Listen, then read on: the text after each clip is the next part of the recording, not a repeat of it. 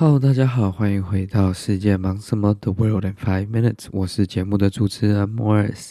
那很开心，今天我可以跟大家在这边聊聊这个世界大小事了。但今天这一集的这个主角啊，跟发生故事的这个国家呢，跟其他几部较不太一样，回到了我们的这个土地台湾了。为什么会回到这边呢？大家应该都了解到，我过去其实在节目上，我会尽量嗯 focus 或者是寻找一些世界上比较少见的一些新闻，又或者是说离我们主流媒体报道尽量远一点的新闻，所以可以带给大家一些不同的视野跟观点。但是为什么今天我会提到这件事？是我觉得，嗯，我看到这则新闻的时候，我觉得是一个非常严格，应该非常非常重要，也是非常潜在性影响非常大的一个 issue 啊，或者是说一个潜在性的一个问题，就是关于这个台湾的移工，就是我们的这些引进的。来自外国国家的这些劳动劳工力，那为什么这是个问题呢？应该说，它其实持续一直都是个问题，但为什么最近又被提起呢？那也是因为最近，呃，五月多的时候有一个这个地呃纪录片叫做《九枪》的，是在台湾拍的，然后也得了许多的这个奖项跟许多的这个嗯、呃、不同的 nomination。那他这个电影在讲的主要的主题，就是在关于一个越南移工在台湾。遭警察开九枪，呃，死亡的故事。那这个故事其实已经离现在有点，呃，应该是大约十几年前的这个时间了。但是，我想要来讨论的是关于这个移工在台湾的处境，跟移工面临的这些问题。那为什么我们需要移工？那移工对我们的经济、对我们的生活有什么样的影响呢？这就是我今天想要来跟大家一起去呃分享跟讨论的了。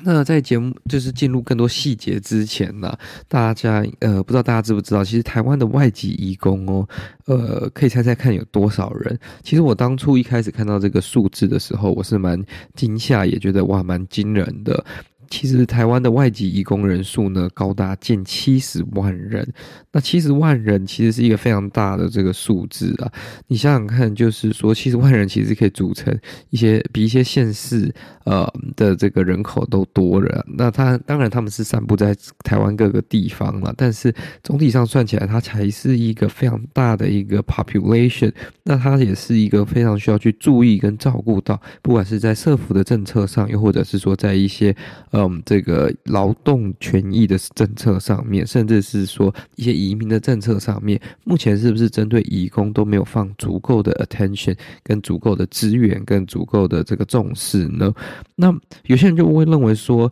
嗯，这是取决于很多不同的角度啦。有些人可能认为说，诶，为什么我们需要引引进这样的移工呢？台湾明明也有些人有失业的啊，为什么他不能让他们去就业去做这些工作呢？那其实这是在一个开发，呃，已开发经济国家当中很常面临的一个问题啦。因为随着工作转型，呃，市场转型、产业转型、产业进步，其实。这个大多数的人会往更好、更先进的工作去移动跟求职，但是当然会有一部分可能没有那么多教育程度，或者是说相对于没有那么幸运，或者是背景比较呃没有那么充足跟那个扎实的，那可能就会被呃就是排斥到，然后只能去做一些呃剩余比较这个劳力。Base 的就是 he 嗯 labor heavy labor dense 的这些工作，但是这些工作呢，通常薪水都比较低，工时又比较长，那这时候就会产生一个排挤效应。他们认为说，诶，为什么同样的时候，我有人可以过得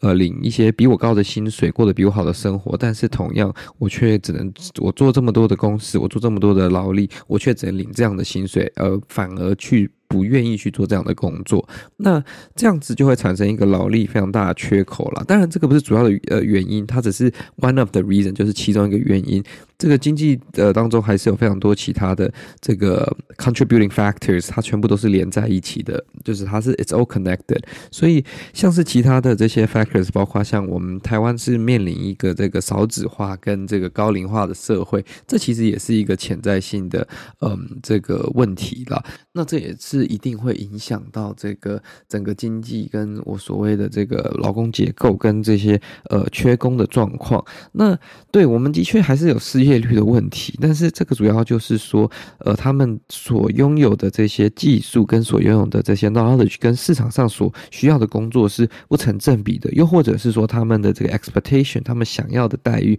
跟市场上是没办法连成一直线，所以他们没有办法被 match 起来。那当然，这个应该政府也要呃从中去做一些这个 structural unemployment policy，就是结构性的这个失业辅导政策，去让他们协助他们做像是这个训练啊，又或者是说转职啊，安排就业辅导这些呃，或者是这个一些进修的课程，让他们可以去做一些他们原本没办法做的工作，然后进而让整个嗯、需要员工的企业。可以 hire 到人，可以招聘到人，那需要工作的这些人也可以找到工作。那这个是在这个失业面的这一面了。那当然，移工对呃台湾来说最大的一个 benefit 就是对经济上非常的有贡献，尤其是对一些我台湾人不愿意做的工作上面，一些高工时，然后通常薪水比较低的这些工作，包括像外籍看护也是非常大的一个族群。那接下来呢，包括建筑业的工人、工厂里面的作业员，这些都算是蛮多引进外籍移工的这些产业。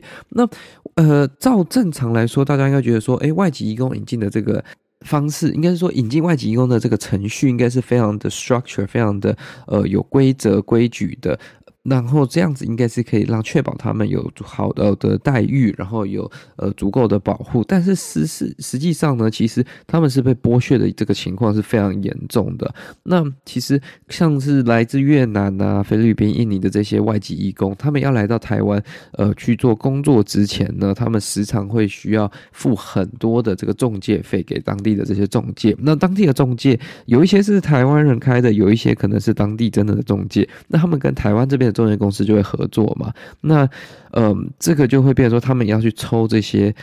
呃，以后移工在台湾这些薪水，但是在他们来到台湾之前，他们有一个报名的费用，包括一些押金啊、签证的费用啊、健康检查、语言训练，甚至是你第一趟过去的机票，这些他会变成卖成一个呃 package，卖卖成一整个礼包这样子的方式给你，那这个可能高达五六千块美金的金额都是有可能的，那。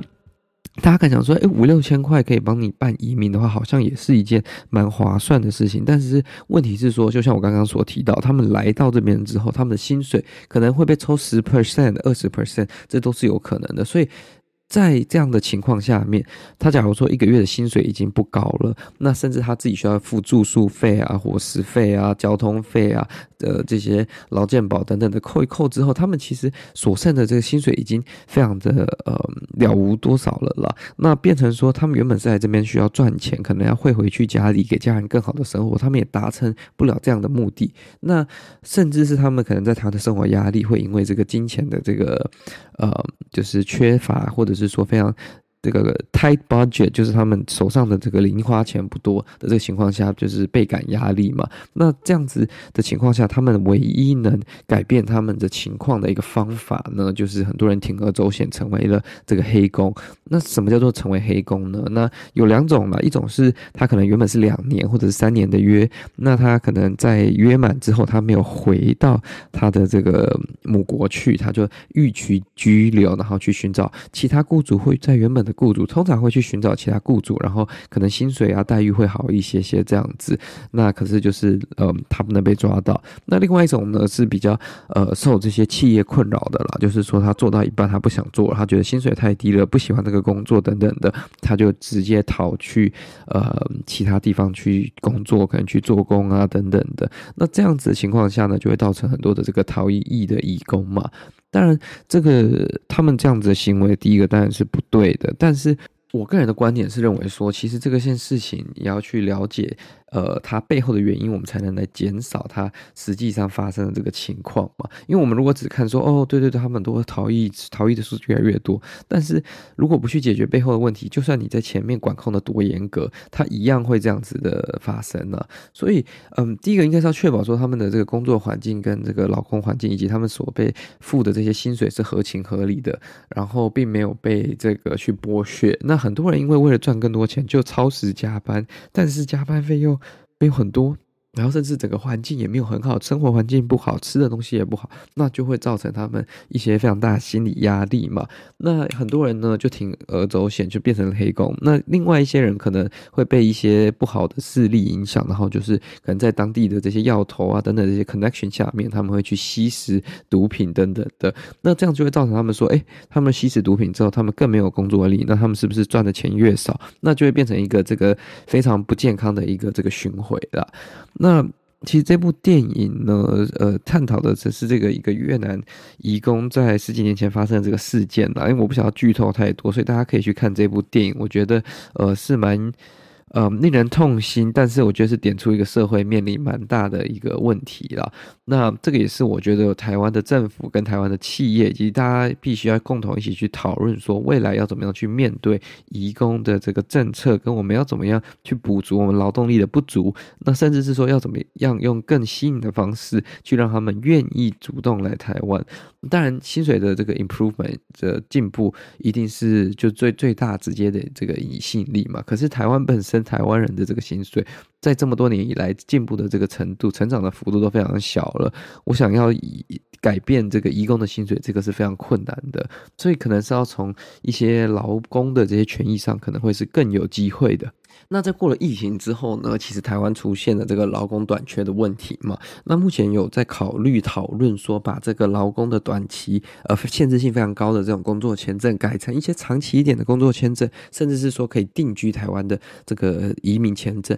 让他们更吸引他们来台湾。但是虽然其他国家有类似的政策在吸引劳工啦，但是其实这样子的问题，呃，解决方式不是最好的，因为只要今天呢，另外一个地方开了更好的条件，他们也会离开，他们也会走。他们不会固定待在一个位置嘛？那呃，这个就是变成说，你要从